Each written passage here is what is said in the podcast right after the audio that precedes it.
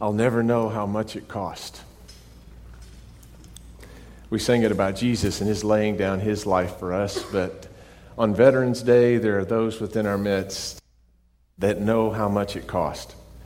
Uh, perhaps they've been in harm's way. Perhaps they have had to say goodbye to friends along the way. They know how expensive uh, freedom is. Why, that's not one door. If you're a veteran here today, would you just stand this morning so we can thank you for your service to us wherever you are this morning?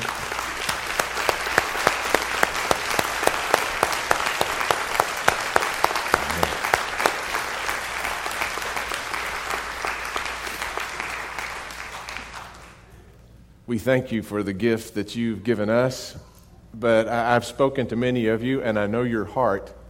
And it would be yours if we approached you today with the honor that you're due and the honor we ought to give you to point right past yourself, not to Veterans Day, but to Memorial Day. Uh, for those who didn't come home, who paid the full measure of devotion. And, and sometimes we, I think, even as Christians, think of it that way. Fred Craddock says, you know, most of us think about giving our lives to Christ as something that we might have to do someday in a blaze of glory, you know, uh, like the little gal did in the school up in Colorado when the gunman came in. And, and, and most of us in our hearts pray, Lord, make me that kind of person. Make me kind of the person that if ever I had to be a martyr, if ever I had, had to lay down my life into devotion for you, that, that I could do it. I, I, I want to be one who could go out in a blaze of glory. But my preaching professor uh, in seminary told me that most of us, that's not the reality. In fact, sometimes I think it's harder for the veterans than it is for those who gave their lives. Do you remember that moment in Saving Private Ryan, which is about as close to that chaos as I've ever come, as watching it in the movies when his dying friend reaches up and grabs him around the collar as he's passing away. Do you remember what he said? Earn it. And every veteran knows what he was meaning. He was saying, Go home and live a life worthy of this sacrifice. And so often we feel the burden of that. We Christians live not just in a moment of glory, but, but under the burden of, of what Christ has done for us. Fred Craddock says most of us don't live out our lives in a blaze of glory of faithfulness. It's like, like we were, our lives was a thousand dollar bill and we put it down and, and said, Here's my life, Lord, take it all. Most of us see it as that kind of transaction, but in reality, it's more like we take that $1,000 bill, go down to the bank, and turn it into quarters. And every day, drop a quarter here, 50 cents there, maybe a buck 50 here. But when we linger and listen and pay attention to the neighbor kid, when we could have said, scram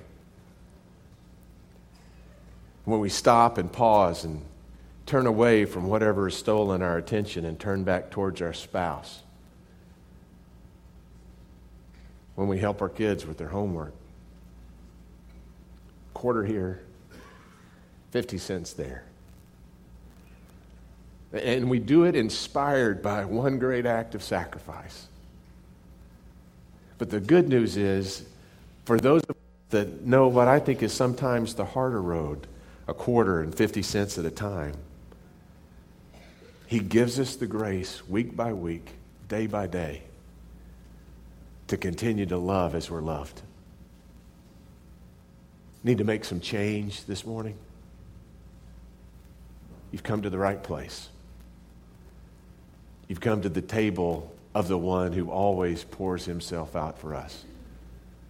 And he can empower you to do the same for others.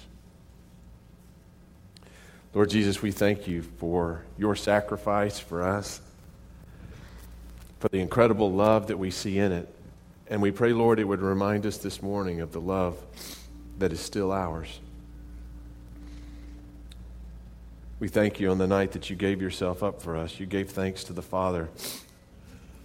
You took the bread and you broke it, and you gave it to your disciples, saying, Take and eat. This is my body broken for you. And after supper, Jesus took the cup. And he gave thanks to you, our Father, and he gave it to his disciples. And he said, Take and drink from this, all of you. For this is the cup of the new covenant poured out for you and for many for the forgiveness of sins. Do this as often as you drink it in remembrance of me. So, Lord God, we pray that you pour out your Holy Spirit this morning on these gifts of bread and juice, yes, but through them upon us, your people, within us, your people. That embraced by your Spirit, we might become people that embrace others around us with the same love with the same forgiveness, with the same acceptance, with the same encouragement, even the same sacrifice. We pray this in the name of your Son, who taught us to pray, saying, Our Father, who art in heaven, hallowed be thy name. Thy kingdom come, thy will be done, on earth as it is in heaven. Give us this day our daily bread and forgive us our trespasses as we forgive those who trespass against us. Lead us not into temptation, but deliver us from evil. For thine is the kingdom and the power and the glory forever. Amen. Thank you.